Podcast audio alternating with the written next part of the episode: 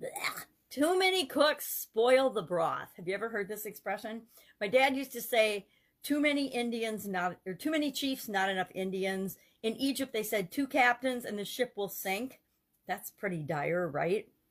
This is an idiom and an expression that's been around obviously for thousands of years, but for sure for hundreds of years. When in 1575, George Gas Cappy or something, whatever his name was, wrote it in a book called The Life of, of Care. I don't know what Care is. It was, of course, summarized on Google, meaning I have no idea what it meant, but it's been around since at least 1575 in writing and much longer than that. Obviously, if it was back in Egypt and and back in the times of uh, other other peoples, I guess. So, what does it mean? I guess my nearest and closest experience with this has been working for two bosses in corporate America.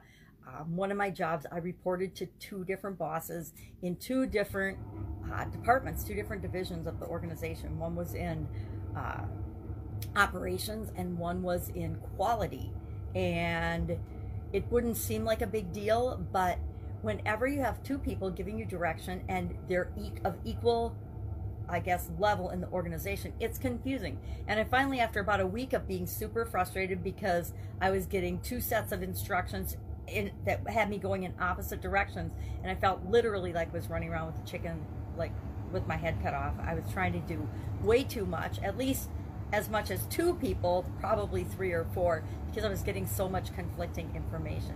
Finally, sat us all three down in the same room and said, okay, here's the deal. There's you know, eight to 10 hours in my day. How are we going to split up? How do I decide when you guys both give me directions?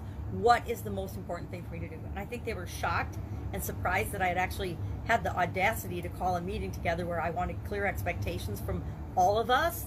But work was a lot more fun and it went a lot more smoothly after that. Ended up primarily reporting to the director of quality then, which again made life more simple and easier. Did I help out and do projects in operations? Absolutely.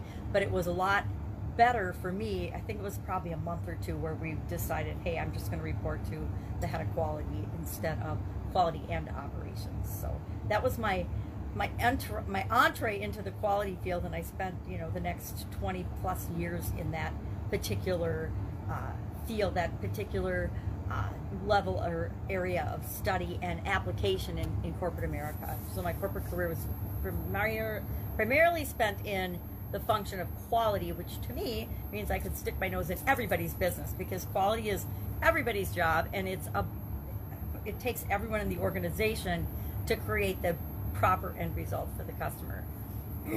so I, I actually love working quality. Didn't do much engineering after that, but I did enjoy that.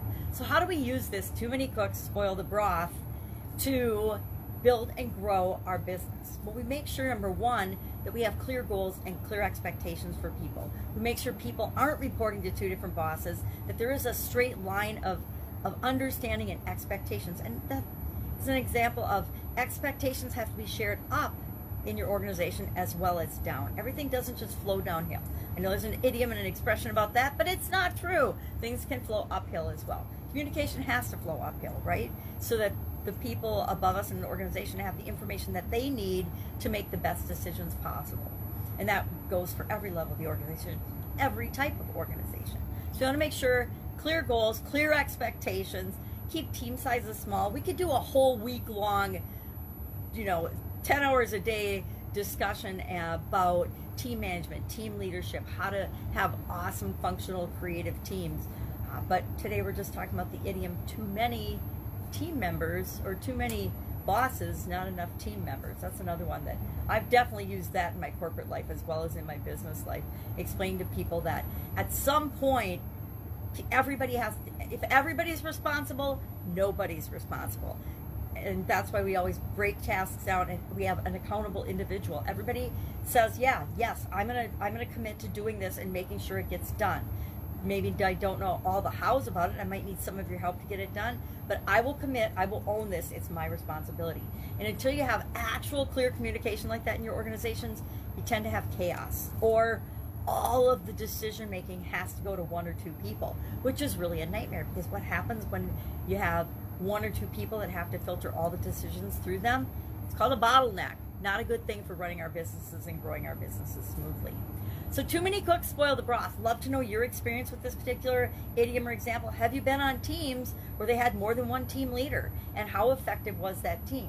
Have you been in organizations or clubs where everybody wants to be the boss or the chairman of the board and the organization really falls flat and really never accomplishes its mission or gets what it wants to get done done because everybody wants to go in different directions. That's what usually happens.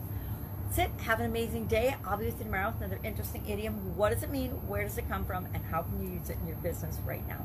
Have an awesome day. Bye. See you tomorrow.